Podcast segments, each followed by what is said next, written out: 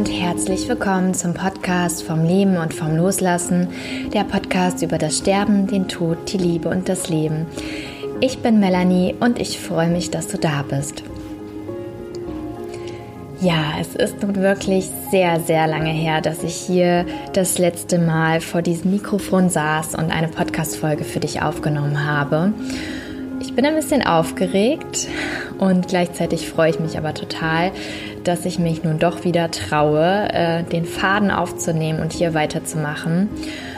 Und ja, es ist unglaublich, wie schnell die Zeit vergeht. Ich habe auch das Gefühl, je älter man wird, desto schneller vergeht sie.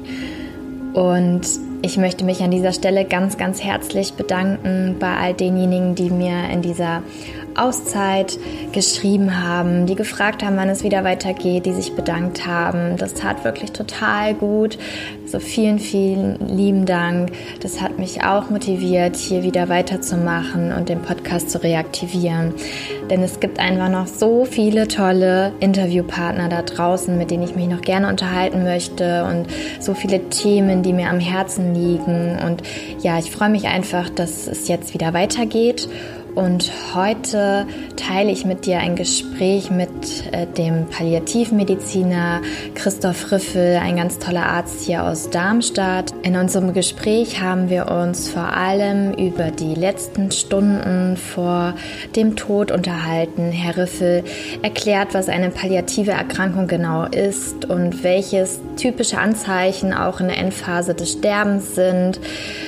Er erklärt zum Beispiel auch noch, warum es wichtig ist, die Sterbenden in ihrer Unruhe zu unterstützen und was der Nutzen einer palliativen Sedierung sein kann. Also es waren wirklich ganz, ganz viele interessante Hinweise, Erfahrungsberichte dabei und ja, das Gespräch mit dem Herrn Riffel habe ich auch schon vor einiger Zeit geführt und ich bin froh und dankbar, dass ich die Gelegenheit dazu hatte und freue mich jetzt, dass ich ähm, ja endlich, endlich Schande über mein Haupt dieses Gespräch jetzt veröffentliche. Und ich wünsche dir ganz viel Freude beim Zuhören und ich hoffe, dass du etwas für dich aus diesem Gespräch mitnehmen kannst.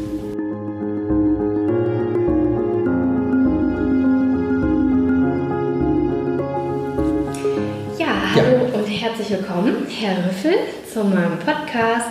Und ich freue mich sehr, dass wir hier heute äh, zusammensitzen und Sie sich die Zeit nehmen, sich mit mir über das Thema letzte Stunden zu unterhalten. Und Sie selber sind ja Palliativmediziner und ähm, genau, vielleicht stellen Sie sich selbst einfach mal kurz vor, ähm, weil Sie ja schon einiges gemacht haben. Und ja, erstmal willkommen. Ja, vielen Dank für die Einladung. Ja, mein Name ist Christoph Riffel. Äh, ich bin Palliativmediziner, von der Ausbildung her eigentlich Allgemeinmediziner, habe zehn Jahre eine eigene Praxis gehabt in Darmstadt und ähm, habe dann sozusagen die Praxis abgegeben nach zehn Jahren und ähm, ja, dann über nach einigen Lehr- und Wanderjahren äh, Frankfurt, Wiesbaden, in, in Darmstadt ähm, im Klinikum in der Palliativmedizin angefangen, wo ich jetzt seit zehn Jahren dabei bin in, in Darmstadt und bin dort als Palliativmediziner im ambulanten Palliativteam des Klinikums mhm. unterwegs. Okay. Ambulantes Palliativteam, was genau heißt das dann? Ähm, es gibt ja äh, seit 2007 in Deutschland sozusagen eine, ein Recht auf ambulante palliative Versorgung. Und äh, das wird geleistet von den Palliativteams, die ähm, in, in, Hessen, und das ist beispielhaft, äh, flächendeckend ähm, das, äh, das hessische Land versorgen. Ähm, und wir sind ein Team bestehend aus Ärzten und Pflegenden, die quasi Menschen dort begleiten, wo sie ihre letzte Lebenszeit verbringen wollen. Die meisten natürlich zu Hause einige in den Heimen und eine ganze Menge in den Hospizen. Und äh, die begleiten wir als Team. Und die Pflegenden bei uns, die pflegen nicht direkt, die, die machen Pflegeberatung und betreuen mit die Angehörigen zu Hause. Und wir als Ärzte ähm, ja, unser Auftrag ist natürlich so Symptomkontrolle äh, mit den typischen Symptomen, die es gibt äh, in diesen, bei schweren Erkrankungen, die nicht mehr heilbar sind. Ähm, und ja, und es äh, besteht aus vielen auch Gesprächen, weil es geht immer um die Angehörigen und um den Patienten als ganzheitliches Bild. Und ja, unser Auftrag ist da für eine gute, ja, gute Symptomkontrolle natürlich, aber auch, und dazu gehört aber auch ein gutes, äh, wie soll man sagen, ähm, soweit es möglich ist, ein entspanntes Setting. Ist das denn in anderen Bundesländern anders, weil Sie jetzt Hessen so hervorgehoben haben? Mhm. Ähm, gibt es ein Bundesland, wo man da nicht die Möglichkeit hat, ein ambulantes Palliativteam sich zu Rate zu ziehen? Ja, das ist wirklich sehr unterschiedlich. Ähm, also es gibt Bundesländer, die, die, wo es große Probleme gibt, quasi diese Palliativteams zusammenzukriegen. Was daran liegt, weil Hessen ist sozusagen das einzige Bundesland, äh, ich nenne das gerne so eine, wir haben eine Gewerkschaft, wenn Sie so wollen, also ein Fachverband heißt das eigentlich, ein Fachverband. Das heißt, dieser, nur dieser Fachverband verhandelt mit den Kassen. Und das heißt, wir alle palliativ Tätigen in ambulanten Palliativversorgung sind in diesem Fachverband quasi angeschlossen. Das heißt, dieser sehr starke Fachverband verhandelt und dadurch gibt es auch Tarife, die einfach auch, ähm, wie soll man sagen, wirtschaftlich sind. Und in anderen Bundesländern ist es so, dass zum Teil oder dass überwiegend ähm, die Verträge einzeln geschlossen werden, als einzelne Region als Beispiel. Und die werden dann doch sehr unterschiedlich honoriert.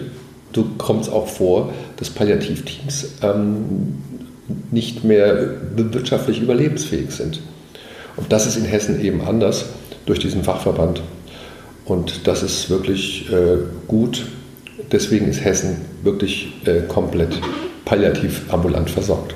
Okay, dann kann man ja nur hoffen, dass das in den anderen Bundesländern dann in Zukunft auch so sein wird.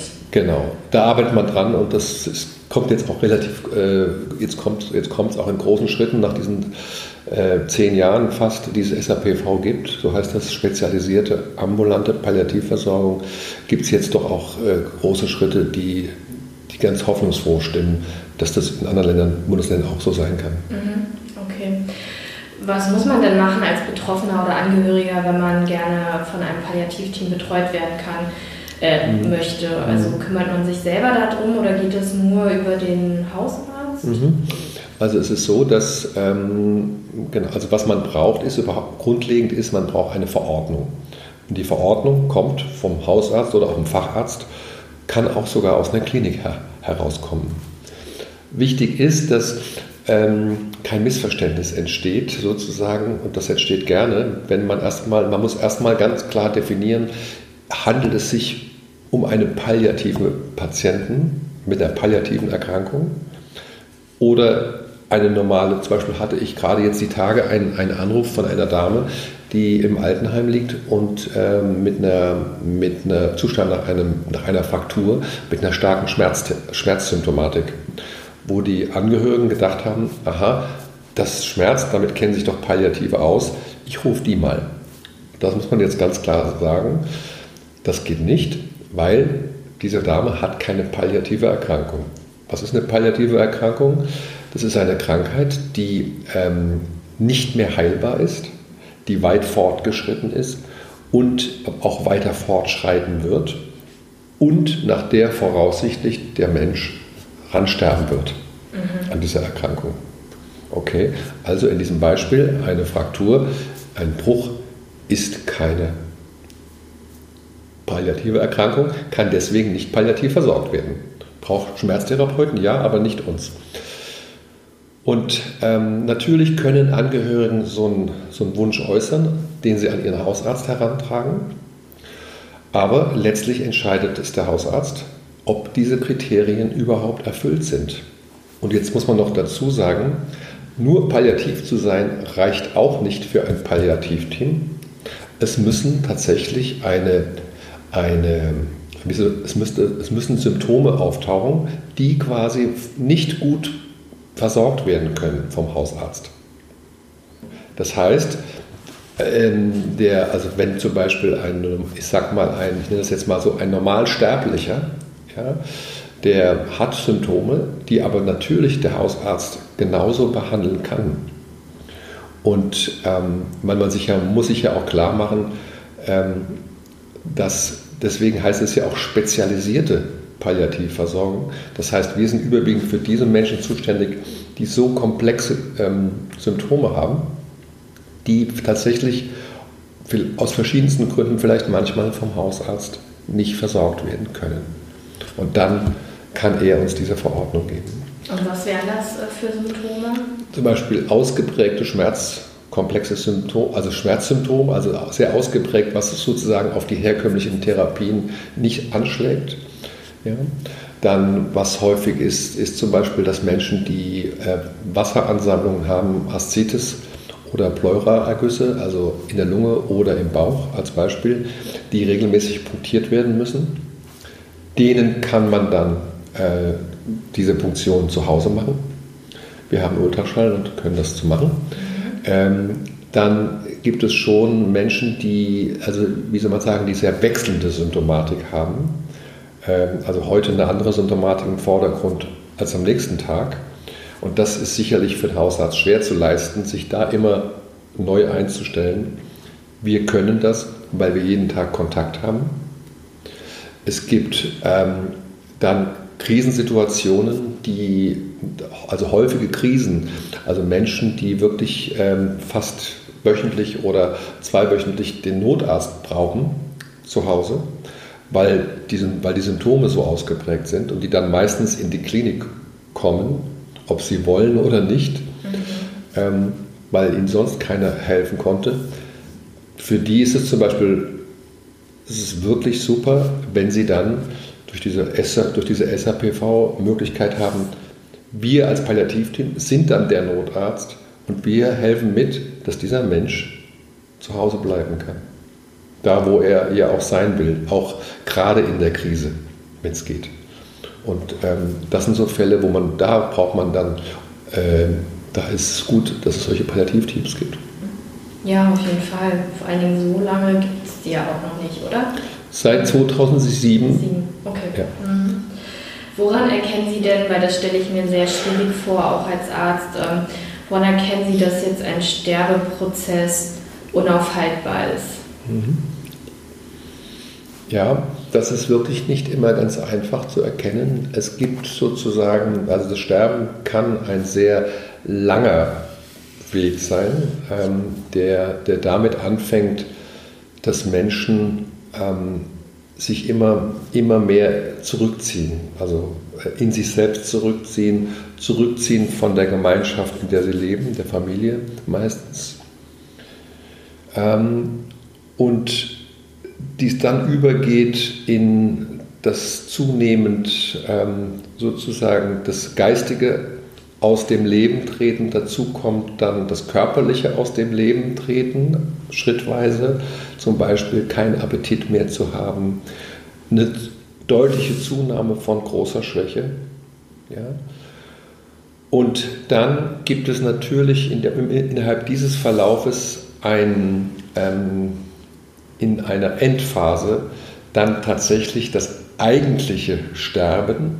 Ja äh, das Point of No Return, wo jetzt klar ist, jetzt ist es ein, jetzt ist, jetzt passiert etwas, ein, ein, eine, eine, wie soll man sagen, eine Veränderung, die nicht mehr aufhaltbar ist, die auch nicht mehr verzögerbar ist, die einfach jetzt abläuft, die Natur so sozusagen in unser Buch, Lebensbuch geschrieben hat.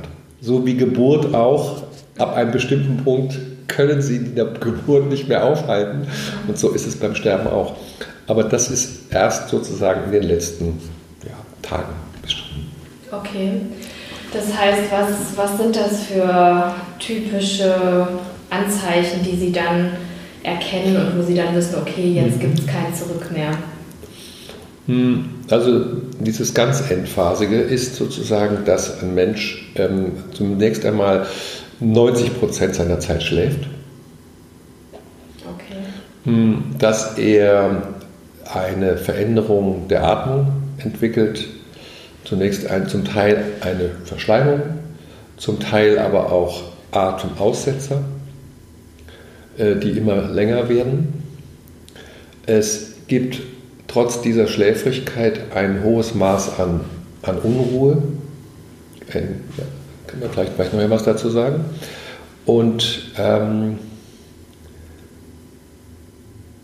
und der Mensch äh, ist auch, wenn man, wenn man ihn weckt, nicht mehr wirklich ganz in der Situation. Man merkt, es ist wie eine, wie eine andere, wie einen, ich würde es mal vielleicht bezeichnen, wie so ein, wenn man das so zuguckt, denkt man, das ist wie jemand, der träumt und in einem anderen Traum ganz fest drin hängt. Und der nicht mehr sozusagen in, den, in, in die jetzt, in die Realität, diese jetzt, in unsere Realität des, der Wachen den Übergang findet. Glauben Sie, das liegt an Medikamenten oder ist das unabhängig? Nein, das ist völlig unabhängig davon. Medikamente können natürlich einen Einfluss haben auf diesen, diese Zustände, ganz klar. Ähm, vor allem die, natürlich die Opiate, die Schmerzmittel, die gerne gegeben werden bei Luftnot und bei Schmerz, die natürlich die Schläfrigkeit auch unter, unterstützen oder verstärken. Aber das sind Dinge, die sind einfach im natürlichen Verlauf. Mhm. Und diese Unruhe, die Sie angesprochen haben, ist das wirklich was, was Sie bei jedem dann feststellen? Es gibt sehr viele Menschen, die meisten haben eine Form von Unruhe, mehr oder weniger. Ähm, die Unruhe kann, äh, kann sozusagen sich darstellen, einmal in Form von Stimmen, Stimmen, ähm, also die man also Stimmlaute ja, die man nicht einordnen kann. Ist das jetzt Schmerz? Träumt derjenige? Äh, schwer, schwer zu sortieren, was das ist. Das ist eine Form der Unruhe. Das kann sein, dass er ganz viel sich sozusagen mit den Händen arbeitet, greift in die Luft, ähm, dabei stöhnt auch. Ähm, auch da hat man das Gefühl, es ist wie, als wäre er in einer anderen Welt dann kann es sein, dass er tatsächlich ähm, aus einer relativen Ruhe und Schläfrigkeit plötzlich den Impuls hat, aufzustehen, sich auf die Bettkante zu setzen, zu laufen. Und ähm, auch das ist ganz wichtig, ähm, das auch zu erlauben und, und möglich zu machen. Und das ist einmal eine, also diese, diese, diese Unruhe, die kann sich auf verschiedensten ähm, Art und Weise ausdrücken. Aber Unruhe ist eigentlich in, in irgendeiner Form, ich würde sagen, bei 90 Prozent äh, vorhanden. Okay. Das heißt, wie kann man den Menschen dann helfen in dieser Unruhe? Also jetzt, wenn sie aufstehen wollen, wenn ich Sie richtig verstanden habe, dann sie dabei zu unterstützen. Absolut. Also möglichst, möglichst, das ist meine Grundhaltung, möglichst ähm, dieses Aufstehen zu unterstützen weil ähm, dieses, ähm, diese, diese Unruhe ist sozusagen auch ein, eine Auseinandersetzung mit dem, mit dem Zustand in einem selbst, wo man weiß, da passiert etwas, was ich überhaupt nicht einordnen kann. Und wenn ich die Zeugnisse von Sterbenden mir vergegenwärtige, die darüber sprechen konnten, hatten die, die dieses starke Gefühl, wie als würde ihnen sozusagen die Kraft ihres, die Kraft in ihnen sozusagen verschwinden und sie können sich dagegen nicht wehren. Und dann gibt es den Impuls, so, so, so erkläre ich mir das, in dem Impuls in den Menschen, dass sie sozusagen dieser, dieser, diesem, diesem Entziehen der Kraft was entgegensetzen wollen. Und was wollen sie entgegensetzen? Sich und ihre Kraft. Die Kraft, die sie noch haben. Okay? Und dann ist es ähm, ganz aus meiner Überzeugung ganz wichtig, dass sozusagen dann ähm, die Erfahrung, was geht noch mit meiner Kraft, die führt dann dazu, sozusagen die Grenze zu akzeptieren. Wenn wir aber das Gegenteil machen, das kann man sich ja vorstellen, wenn, man, wenn Sie ein Kind, was sich bewegen will, immer festhalten und sagen, du darfst dich jetzt nicht bewegen, du darfst dich jetzt nicht bewegen, halt still, dann wird innerlich die Unruhe des Kindes, das Bedürfnis des Kindes noch viel ausgeprägter. Und dasselbe passiert beim Sterbenden auch. Der möchte sich bewegen, der möchte erleben, der möchte sich sozusagen, ich sage es jetzt mal, austoben in der Begriff des Kindes. Äh, er möchte seine Grenze erfahren. Und wenn er die Grenze erfahren hat, dann kann er ruhiger werden. Okay, er ist dann erschöpft und er wird innerlich auch ruhiger. Und das ähm, ist so wichtig, dass sozusagen ähm, das Annehmen des Zustandes korreliert damit, dass ähm, man erfahrt, dass man sozusagen an seine Grenze immer wieder gehen darf. Und es ist immer wieder erstaunlich, wo Menschen, wo man die schon Tage liegen und man ihnen überhaupt nichts zutraut mehr, auch körperlich, was die dann noch für eine Kraft mobilisieren können. Ich habe dann schon Sachen erlebt, dass Menschen tatsächlich nochmal nach fünf Tagen liegen, es nochmal geschafft haben und wollten unbedingt nochmal durch die Küche gehen. Zu dritt wurden die dann gestützt und ähm, dann konnte der Mensch tatsächlich, dann wurde er wirklich ruhig und in dem Falle ähm, ist er dann auch sehr schnell verstorben. Aber durch dieses Erfahren von, ähm, also mit, also ich bin sehr dagegen, dass medikamentös, was sehr, sehr gerne gemacht wird, leider, aus meiner Sicht leider, ähm, dass es medikamentös unterbrochen wird. Abgesehen davon, dass äh, manchmal es braucht, äh, es ist manchmal ist es auch äh, Musik, eine ruhige Musik oder eine, die, mir wichtig war. Es muss nicht unbedingt die Bewegung sein, aber oft ist es dieser Wunsch, sich, sich zu bewegen, was ihn dann letztlich beruhigt. Okay, ja, es ist spannend.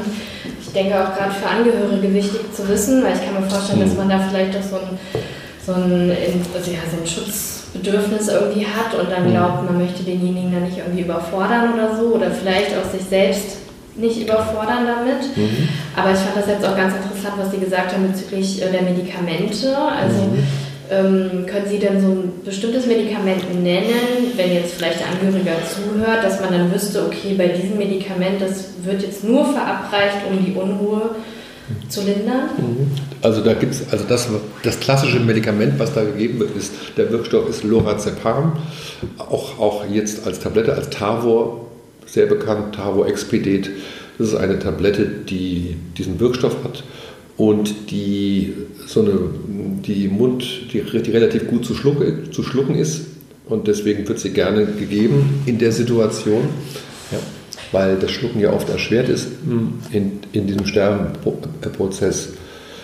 Und das ist so ein Klassiker. Ähm, es gibt tatsächlich extreme Ausnahmesituationen, ähm, wo sie tatsächlich Mensch, wenn, wenn sie zum Beispiel jemand, jemand ist alleine, hat also nur einen Angehörigen und dieser eine Angehörige braucht jetzt einfach ein paar Stunden Ruhe. Und es gibt keine Hilfs, also keine Hilfsperson sonst, Nachbarn, Hospizdienste, die jetzt gerade da einspringen können, dann ist es manchmal notwendig tatsächlich auch demjenigen was zu, zur Beruhigung zu geben, damit der Angehörige zur Ruhe findet, wenigstens mal drei, vier Stunden schlafen zu können.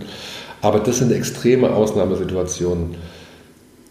Man muss keine Angst haben, das ist mir ganz wichtig, man muss keine Angst haben, wenn man, natürlich ist gut, wenn man zu zweit ist, ähm, dann muss keine Angst haben, einen Sterbenden aufzusetzen, wenn derjenige das Bedürfnis hat. Okay. Man muss auch keine Angst haben, zum Beispiel auf einem Toilettenstuhl draufzusetzen und durch die Wohnung zu fahren oder als mit dem Rollator. Man muss zu zweit sein, sicherlich, ganz klar. Aber ähm, also ich würde Sie immer ermutigen wollen, die Bewegung, auch diese, diese Armbewegung immer auch zu lassen. Mhm. Okay. Sie hatten noch äh, die Verschleimung erwähnt, dass das auch häufig auftritt. Was kann man denn dagegen tun? Mhm. Also Verschleimung gehört ein Stück weit auch in diesen, in diesen Sterbeprozess. Das liegt einfach daran, dass der Schleim, der natürlicherweise gebildet wird, nicht mehr gut abgehustet werden kann. Ähm, aber man muss dazu wissen, erstmal, man kann die Verschleimung verstärken, indem man, was häufig passiert, auch diesen Schwerstkranken und Sterbenden tatsächlich bis zum Schluss noch eine Infusion mit Flüssigkeit angehängt hatte. Das wird ja sehr häufig gemacht. Ähm, und ähm, damit verstärkt man diese Verschleimung. Das, was sozusagen natürlicherweise an Verschleimung passiert, das kann man, muss man, äh, darf man, muss man nicht so ähm, dramatisch sich vorstellen. Das klingt dramatisch, weil das ist ein, ein bestimmtes Verschleimungsgeräusch verursacht, was man so nicht kennt. Aus dem, wenn man normal, eine normale Bronchitis hatte oder irgendwie Husten, sondern das ist schon so was sehr Spezielles. Es wirkt akustisch sehr bedrohlich für die Außenstehenden. Ja. Ist es aber nicht wirklich für denjenigen. Ähm, also ich konnte tatsächlich schon viele auch befragen, die in dieser Verschleimung hatten, ob sie das Gefühl von Luftnot haben würden. Und zu 90 Prozent hatten sie das nicht, dieses Gefühl. Und ähm, also von daher, was man natürlich tun kann, ist ein, ein wenig zu lagern. Ja, das, ist, ähm, das kann man machen. Ähm, und im Grunde genommen ist das etwas, was man letztlich nicht wirklich 100. Man gibt Medikamente, die man auch geben könnte, um die Schleimproduktion zu reduzieren. Das macht man auch manchmal. Aber die haben, deren Nebenwirkung ist halt oft Mundtrockenheit. Und das muss man auch leisten können, dann die Mundpflege gut zu machen. Äh, aber ähm, im Grunde genommen sind es so, wie gesagt, man kann das nicht, man kann das nicht abstellen. Nicht okay. wirklich. Also ist es eigentlich gar nicht so schlimm, mhm. sondern einfach ein natürlicher Prozess, mhm. der sich da vollzieht. Und ich habe das auch schon oft erlebt in Heimen, also dass immer Infusion gegeben wird und dann frage ich mich, also die Menschen dort, ähm, ich meine, sind ja auch Ärzte vor Ort und so weiter, ähm, die müssen doch eigentlich das auch wissen, dass eine Infusion dann ähm, das Ganze verschlimmern kann, so wie Sie das jetzt gesagt haben. Warum machen die das nicht? Mhm. Also, oder warum machen die das dann trotzdem? Mhm, okay. Also ich glaube, es ist einfach dieser Grundgedanke, man kann doch einen Menschen nicht verdursten und nicht verhungern lassen. Okay? Aber was dabei verloren geht, ist, dass, dass Menschen, die sozusagen äh, in, in einem Sterbeprozess sind, kein Verlangen nach Hunger, die haben keinen Hunger. Und auch übrigens die, die Menschen, von denen ich vorhin gesprochen habe, wo man sagen kann, dass das Sterben schon relativ, also der, wo, das Sterben schon früh beginnt, eine Stufe davon ist ja, dass sie keinen Hunger mehr haben. Mhm. Ja? Also ähm, macht es keinen Sinn, ähm, auch Durst nicht. Was die Menschen haben, ist Mundtrockenheit. Das kann man ja auch behandeln lokal. Aber ähm, es zeigt sich ja dann, hm, dass, dass, die, dass der Körper gar nicht mehr in der Lage ist, diese Flüssigkeit zu verarbeiten. Das zeigt sich zum einen, dass das Wasser sozusagen sich einlagert in die Körperregionen, also oft am Bauch, ja, Beine, im ganzen Körper und dass diese Verschleimung zunimmt. Ähm, und von daher ist es absolut kontraindiziert, in, in, einem, in, dem, in, dem Verlauf des Sterbens noch Flüssigkeit zuzuführen, weil der Körper will nicht mehr weiterleben, will nicht mehr leben ja. und will deswegen auch keine Nahrung mehr haben, in welcher Form auch immer. Und das ist wieder die Natur, wenn Sie so wollen, und schafft Komplikationen, wie ich sie gerade beschrieben habe. Mhm. Ja, spannend. Was kann man tun, damit sich dieses Wissen verbreitet? Ähm, also was ich wichtig finde, ist, dass man sozusagen äh, immer wieder, auch, auch in den Heimen besonders oder auch zu Hause den Angehörigen, zeigt, was passiert. Also ähm, man muss dazu auch wissen, die Niere ist das erste Organ, was sozusagen die Funktion aufgibt. Und ähm, deswegen kommt es auch mit dazu, dass eben dies nicht mehr ausgeschieden wird, sondern die Flüssigkeit dann angesammelt wird. Mhm. Und das kann man einfach Menschen zeigen. Ja, einfach sie fühlen lassen. Schauen Sie, fassen Sie das mal an, den Körper Ihres Angehörigen. Und merken Sie, was sich da, ähm, wie, das, wie das jetzt so dicker geworden ist. Okay. Ja, Äh, oder jetzt schauen Sie mal, diese Verschleimung, die, Sie ja, die ist ja unüberhörbar. Hören Sie mal. Ja, und also ich finde immer so wichtig, dass Menschen, also auch Angehörige, müssen die Möglichkeit haben, reinzuwachsen, in, auch in die Beobachtung. Und das ist etwas, was wir begleiten können. Sowohl Hospizdienste wie wir als auch aus der Palliativmedizin. Ich sehe mich ganz viel als, wenn Sie so wollen, als Lehrender. Ja, ähm, Beob äh, also, wie soll man sagen, Menschen, also Patientenbeobachtung. Und das können auch Angehörige lernen. Und daraus, ähm, die muss man auch mitnehmen, weil sonst ähm, nur wenn das sozusagen einvernehmlich läuft zwischen, dem, zwischen der Medizin und den Angehörigen, dann wird es auch stimmig äh, und friedlich für den Patienten. Okay. Das ist ganz wichtig, mhm. dass man nicht auf Opposition oder einen Kampf führt auf Kosten des Menschen. Ich würde noch mal ganz gerne auf das Thema Schmerzen eingehen. Ähm, das ist ja bei vielen Menschen auch ein großer Faktor, vor dem sie Angst haben, dass mhm. sie ähm, versterben oder im Sterben liegen und dann so dolle Schmerzen haben, dass sie die nicht mehr aushalten können. Ähm, ist das denn heutzutage noch so aufgrund der Palliativmedizin, dass wir Angst haben müssen vor schweren Schmerzen, starken Schmerzen? Ähm, die Angst werden wir nicht wegnehmen können, aber was wir sicherlich sagen können, ist, dass es wirklich hochpotente Schmerzmedikamente gibt. Ähm, und man heutzutage auch mit Schmerzpumpen, die man auch zu Hause übrigens äh, benutzen kann, äh, dass wir sehr gut in der Lage sind, ähm, Schmerzen gut zu behandeln, wirklich. Ähm, und Nebenwirkungen natürlich beim Menschen, bei, beim einen weniger, bei einer mehr, ist natürlich schon eine gewisse Schläfrigkeit ja, oder eine Müdigkeit ähm, nur. Aber muss man schon klar sagen, ähm, aber behandelbar ist der Schmerz sehr gut. Okay. Was halten Sie von dem Schmerzmittel Methadon? Methadon, also L-Polamidon ist das Mittel, was wir benutzen in der Palliativmedizin durchaus. Nehmen wir sehr gerne, auch als bei neuropathischen Schmerzen. Ähm, ist ein gutes Medikament, aber es ist nicht ein Medikament der ersten Wahl. Was ist ein Medikament der ersten Wahl? Der erst, also der erste Mal ist natürlich Morphin. Ja? Ähm, und natürlich, was sehr häufig genommen ist, ist das Fentanyl, was es ja auch in verschiedenen Darreichungsformen gibt, vom Pflaster bis zum Nasenspray. Ähm, und das ist auch gut anwendbar für die Angehörigen und für den Patienten selber. Mhm. Können Sie nochmal erklären, ähm, was palliative Sedierung dann bedeutet? Mhm.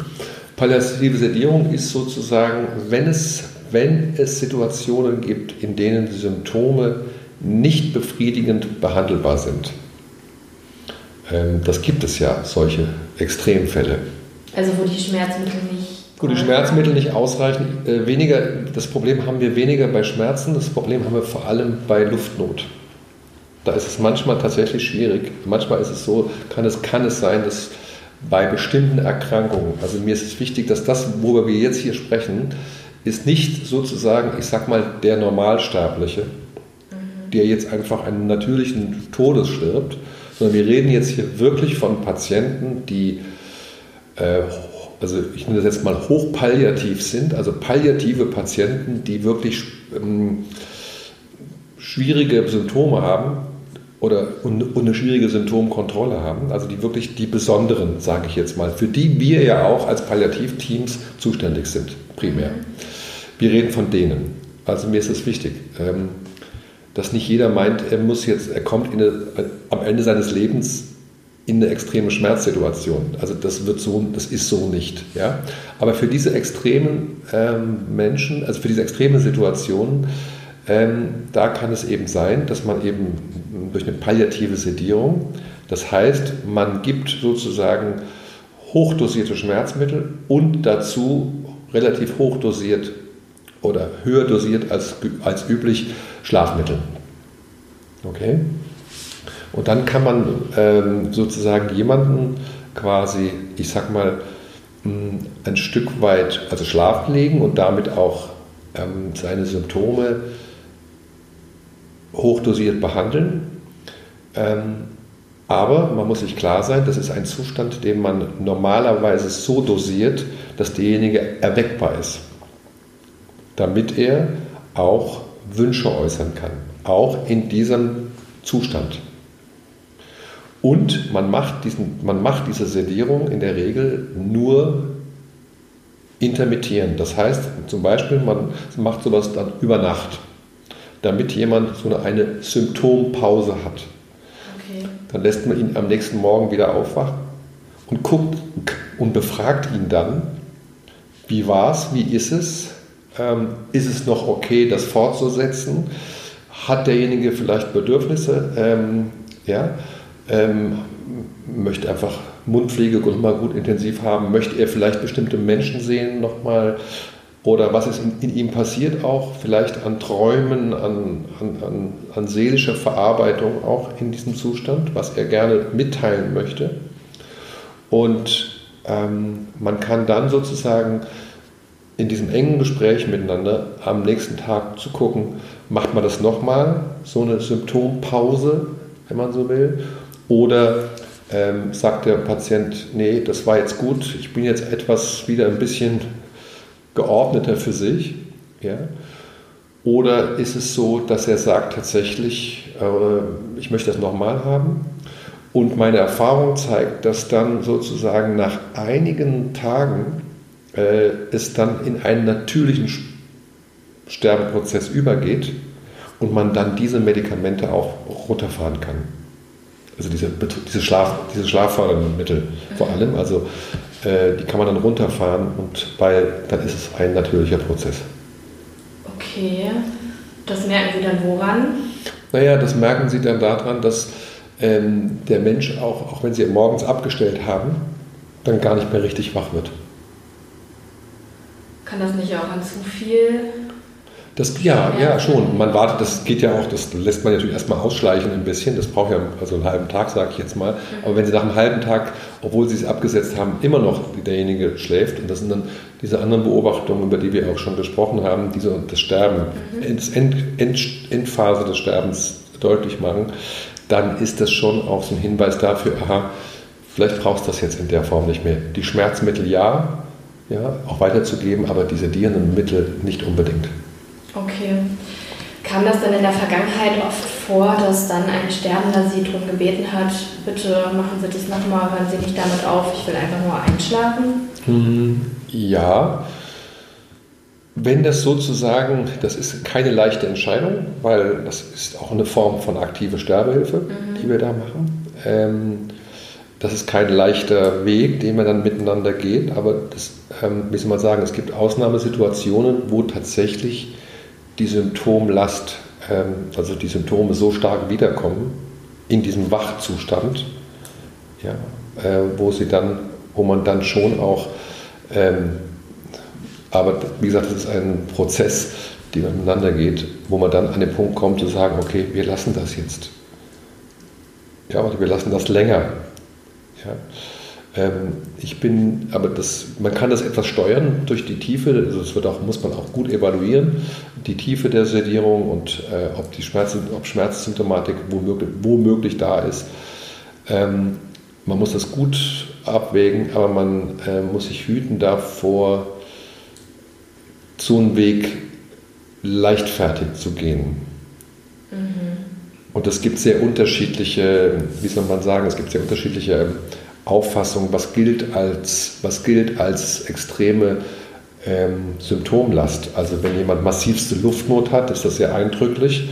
Ja? Aber wenn jemand zum Beispiel sagt, äh, ich will einfach nicht mehr, ich will das jetzt, also ich, hat wenig Symptome im Sinne von Luftnot oder Schmerzen als Beispiel, aber er möchte nicht mehr so leben, dann finde ich das sehr schwierig. Dann muss man sehr können wir eher nicht dazu übergehen zu sagen, na gut, dann kriegen Sie jetzt eine Sedierung und dann ist Ruhe, sondern das ist, sind schon auch ähm, Prozesse, wo wir auch sagen müssen, wir begleiten Sie in dieser, auch in diesem Unzufriedensein, in dieser Unzufriedenheit mit dem Zustand, aber unsere Aufgabe ist es nicht, nicht primär, diesen Zustand zu beenden. Verstehe. Stelle ich mir sehr schwierig vor. Ist sehr schwierig. Es ist sehr schwierig. Mhm. Das ist eine große Herausforderung. Und die Verantwortung tragen Sie dann als Palliativarzt quasi, also alleine äh, oder Sie entscheiden das dann in dem Team? Das muss, sowas muss immer im Team mhm. entschieden werden. Ähm, es geht auch gar nicht anders. Ähm, und nicht nur im Team, also es braucht die Angehörigen, es braucht also alle Beteiligten letztlich äh, müssen da mitgehen können. Aber letztlich verantworten muss es der Arzt, der auch dieses Medikament ansetzt. Mhm. Okay.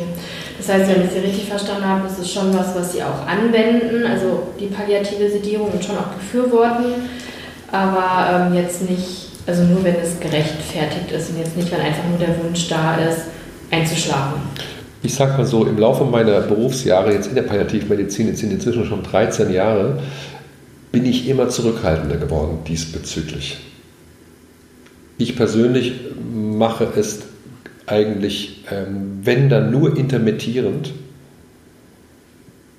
Und mir ist es immer wichtig, dass die Menschen wieder wach werden können. Okay. Und das sage ich denen auch, gerade denen, die äh, aus der Erfahrung heraus einfach, dass, ähm, dass, sie, dass die Menschen sich, die können sich, wenn die, so eine, wenn die in so einer massiven Notsituation sind, wie Luftnot als Beispiel jetzt mal, dann können die sich nicht vorstellen, dann wollen die erstmal, dass das, dass das einfach aufhört. Okay? Und deswegen ist dann aber das Gefühl von, aber äh, von, das soll jetzt endgültig aufhören. Okay? Und das ist eine gut, eine nach, gut nachvollziehbare Haltung. Aber ähm, meine Erfahrung zeigt mir, dass mh, mm, es andere Bedürfnisse gibt, die sozusagen, die, die derjenige nicht vorhersieht. Nämlich zum Beispiel eben, dass zum Beispiel, dass äh, plötzlich kommt nochmal so ein Wunsch, jemand Bestimmtes zu sehen. Oder nochmal doch nochmal bestimmte Sachen auszusprechen mit, mit jemandem. Und ähm, also ich habe da einen sehr eindrücklichen Fall im, im Hospiz mal erlebt hier und äh, wo der Mensch sozusagen, wo schon mit dem Team besprochen war oder mit ihm und heute Abend um 18 Uhr wird die Sedierung angesetzt.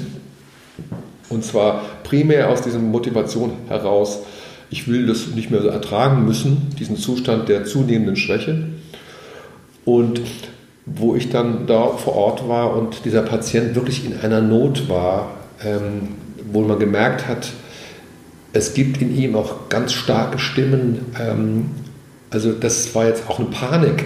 Oh Gott, jetzt um 18 Uhr wird jetzt, wird jetzt mein Leben abgestellt. Also das war auch deutlich spürbar, in welcher Ambivalenz. Er, er war da für mich ein typisches Beispiel. Und wir haben uns dann, und ich hab, konnte das sehr gut verstehen, ja, wer möchte schon, ja, er möchte gerne, das, er möchte gerne, das, er möchte gerne etwas loswerden, aber er möchte jetzt nicht, nicht das ganze Leben loswerden diese Balance.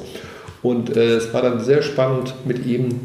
Äh, das war ein wirklich jeden Tag Gespräch, mehrere Gespräche, ähm, wo jeden Tag dann morgens haben wir es wieder ausgeschaltet und es war gut, was der alles noch, was der alles noch erarbeitet hat in dieser einen Woche. Nachdem er, dann ist er gestorben, in diesen natürlichen Prozess übergegangen. Und es war, äh, es war, wenn man so will, eine schwere Geburt ins Sterben. Ja. Ähm, Geburt als Sterben zu betrachten.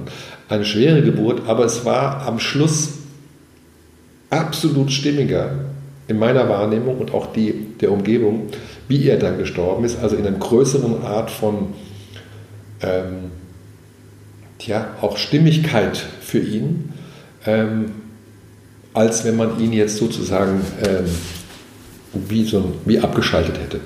Also das heißt, Sie haben das dann um 18 Uhr doch nicht gemacht? Nein, wir haben das nicht gemacht. Wir haben es okay. erstmal, erstmal nicht gemacht. Wir haben es dann am nächsten Tag, haben wir, am nächsten Abend haben wir es dann zum Nacht gemacht. Mhm. Ja, haben morgens wieder wach werden lassen, das, was ich Ihnen gerade beschrieben mhm. hatte, das Intermittierende. Und er hat das zwei, drei Nächte auch so genutzt. Und irgendwann war klar, er braucht das jetzt nicht mehr. Mhm. Er kommt auch so durch den natürlichen Prozess. Ja. Das, war dann, das war diesen Menschen auch bewusst,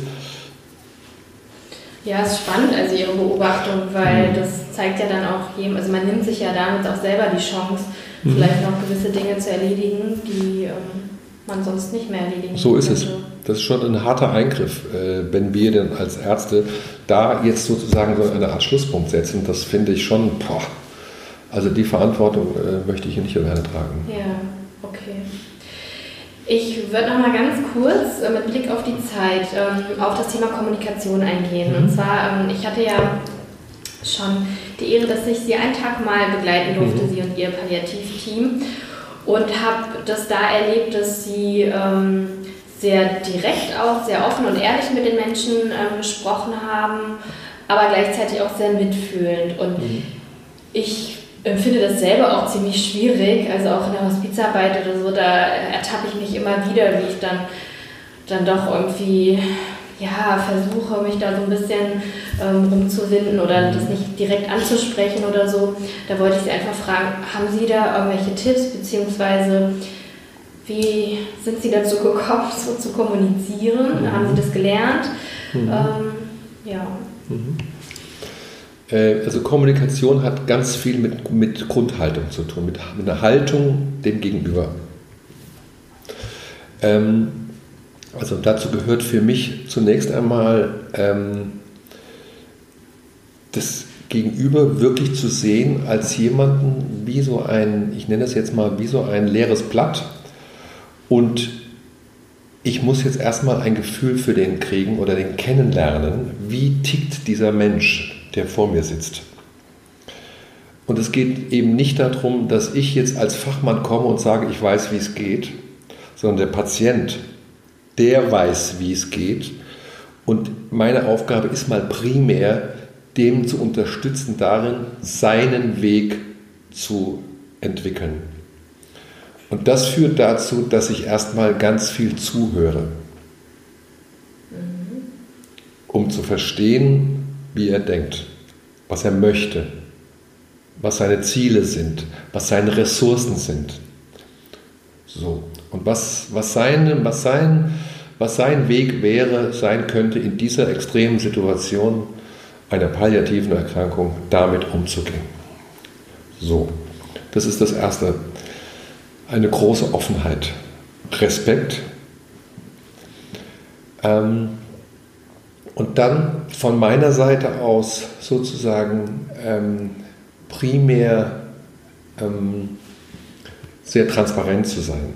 Also das heißt, wenn ich gefragt werde, wenn ich gefragt werde, dann ähm, auch sozusagen ehrliche Antworten zu geben. Aber nicht alles, was ich weiß, muss ich sagen. Also ein Beispiel, ähm, also oft ist es ja so, dass Menschen zum Beispiel fragen, wie lange habe ich denn noch? Mhm. Okay. Und ich kann mir nicht anmaßen zu wissen, wie lange hat ein Mensch noch. Deswegen gebe ich die Frage zurück. Und meine Erfahrung sagt, der Mensch ist der Kompetente. Und ähm, er weiß genau, wie lange er noch hat. Nicht auf den Tag, aber vom, vom Grundgefühl. Und meine Aufgabe sehe ich darin, dieses Wissen, was in jedem von uns steckt, mit an, den, an die Oberfläche zu holen. Mhm. Das ist die Grundhaltung. Okay? Und ähm, das möglichst auch zu machen, ähm, auch mit den Angehörigen und die möglichst mit einzubinden. Also das haben Sie ja sicherlich auch erlebt bei unseren Besuchen, dass wir immer versuchen, alle, die da sind, einzubeziehen auch die Haustiere, die auch ihre Meinung haben und ihren Einfluss haben, ähm, dass wir wirklich gucken, dass wir sehr offen ähm, miteinander kommunizieren. Also die Haltung ist sicherlich das eine. Äh, das andere ist sicherlich, man kann auch Kurse machen, so ist es nicht. Also man kann Kommunikation auch lernen, tatsächlich. Ja. ja. Äh, das ist auch sehr hilfreich, ähm, auf jeden Fall. Und ja, und äh, man braucht äh, viel äh, Liebe, würde ich mal sagen, Liebe den Menschen gegenüber. Ja, dass man, also, weil Sie sagen Empathie, also einfach, man muss einfach Menschen lieben. Ja, und die, die unabhängig von, von allem, äh, ja, ich glaube schon, das ist so eine Mischung. Okay. Ich fand das sehr interessant, ähm, was Sie gesagt haben, mit, ähm, dass Sie die Frage wieder zurückgeben und denjenigen quasi auch selbst ermächtigen, dass, also dass die Wahrheit oder dass man eigentlich die Antwort auch immer in sich selbst finden kann, weil mhm. oftmals stellt man Ärzte ja immer so, ähm, mhm. ja, man hebt sie so hervor und das sind die Allwissenden und die können mir jetzt sagen, wie lange ich noch zu leben habe. Umso schöner finde ich, dass Sie als Arzt es jetzt sagen, äh, nein, also wenn das jemand weiß, dann bist du das eigentlich mhm. eher. Genau. Und das finde ich, äh, ja, schön. Mhm. Also schön zu wissen, gut zu wissen, auf jeden Fall. Was hat sie denn noch, frage ich mal eine Frage zurück, was hat sie denn noch bei diesen Gesprächen, was ist, was ist Ihnen da noch so durch den Kopf gegangen, jetzt, was Sie bemerken, bemerkenswert fanden für sich? Also manchmal, ähm, ich weiß, mitfühlend ist, also mitfühlend zu sein, mhm. ist halt sehr wichtig, aber dann doch ähm, nicht in diese Mitleidsschiene zu mhm. kommen. Mhm. Beziehungsweise ganz oft, ich meine, wenn sie gefragt werden, ist es natürlich toll, wenn jemand das schon so weit auch für sich akzeptieren konnte, ähm, dass er jetzt zum Beispiel sich ähm, ja, in seiner letzten Lebensphase befindet. Aber ganz oft kann ich mir vorstellen, dass es auch Menschen gibt, die das noch gar nicht wahrhaben wollen. Mhm. Und wenn ich mir vorstelle, da sitzt dann eine Familie und mhm. ähm, ja, die, die betroffene Person und denjenigen das dann halt auch wirklich so zu vermitteln, stelle ich mir dann sehr schwierig vor. Mhm. Ja, aber das, wenn man das als Beispiel nimmt, äh, würde ich ganz klar auch da sagen, ähm, es muss jemand nicht für sich formulieren, dass das jetzt den Ende seines Lebens bedeutet.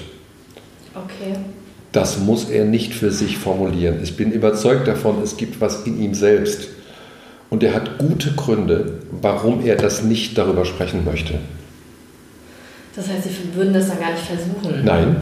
Ich würde das nicht versuchen. Ich würde das, also wenn es sozusagen ein, ich würde vielleicht ein, ein, vielleicht, vielleicht, ganz vielleicht manchmal ein Angebot machen, dass ich das induziere, dieses Thema. Ja, ähm, aber ich, erstmal bestärke ich die Menschen in diesem, in diesem, wenn jemand sagt zum Beispiel, äh, jemand ist schwerst krank und ich, ich, ich denke jetzt mit meinen Erfahrungen, der Mensch hat vielleicht noch eine Lebenserwartung von einem halben Jahr und der sagt, und ich weiß genau, und nächstes Jahr, da fahre ich mit meiner Familie auf Kreuzfahrt. Ja, so, dann werde ich den Teufel tun, das ihm auszureden sondern ich nehme das zur Kenntnis erst einmal, mhm. sehe das als Ausdruck davon, dass er gerne ein nächstes Jahr eine Kreuzfahrt machen möchte. Es ist ein Wunsch, es ist eine Ressource. Okay. okay? Und ähm, dann würde ich für mich so reagieren, dass ich ihn erstmal bestärke darin, im Sinne von, auch ich persönlich hoffe sehr, dass Sie nächstes Jahr eine Kreuzfahrt machen können, dann würde ich einen Moment Pause einhalten, um dann zu fragen, ich hoffe sehr, und gibt es denn noch einen Plan B, falls das nicht klappt nächstes Jahr? Okay. Pause. Okay.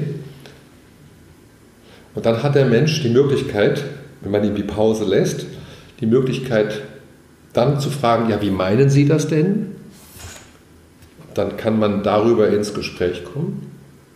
Oder er fragt nicht nach, aber Sie können sicher sein, es arbeitet. Es arbeitet. Okay. Okay. Ja. Und vielleicht zu einem späteren Zeitpunkt gibt es mal wieder ein Gespräch darüber. Hm. Aber das ist. Ähm, auch eine Frage, auch eine Haltung Res des Respektes. Mhm. Ja, vielen Dank für den Ratschlag. Ähm. Das ist, glaube ich, gut zu wissen und ähm, werde ich auf jeden Fall im Hinterkopf behalten das nächste Mal. Mhm. Ja, dann ähm, bleibt mir jetzt eigentlich, glaube ich, aufgrund der Zeit noch eine Frage. Haben Sie Buchtipps in Bezug auf Todsterben, Bücher, die Sie da sehr geprägt haben? Mhm. Ähm, Also ich persönlich bin ein großer Freund von Borasio, äh, Domenico Borasio, der einen Lehrstuhl in, ähm, in der Schweiz hat.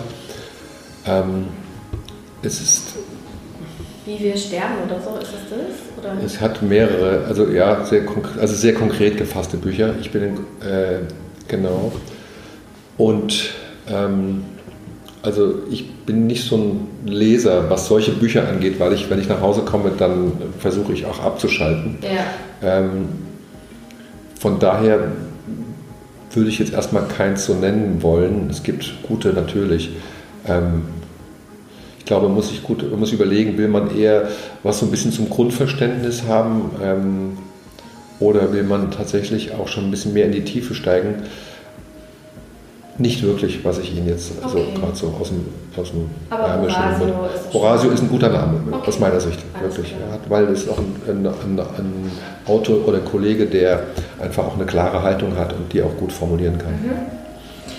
Ja, dann danke ich Ihnen ganz, ganz herzlich ähm, für Ihre Zeit und für das Gespräch und ähm, ich hoffe einfach nur, wenn ich irgendwann mal in die Situation komme oder ein Angehöriger nahestehender Person in meinem Leben, dass wir dann auch auf so einen Palliativarzt treffen werden. Und ähm, ja, ich fand das ganz, ganz beruhigend zu wissen, dass, dass es auch so viele tolle Ärzte gibt. Ja. Vielen Dank. Also vielen Dank. Sehr gerne. Ich danke dir vielmals fürs Zuhören. Wenn dir die Folge gefallen hat, dann empfehle sie gerne weiter, deinen Freunden, deinen Bekannten, deiner Familie. Und dann freue ich mich, wenn du das nächste Mal wieder einschaltest. Abonnier dazu gerne meinen Podcast, dann wirst du informiert, sobald wieder eine neue Folge online gehen wird. Ich wünsche dir alles, alles Liebe und noch einen wunderschönen Tag.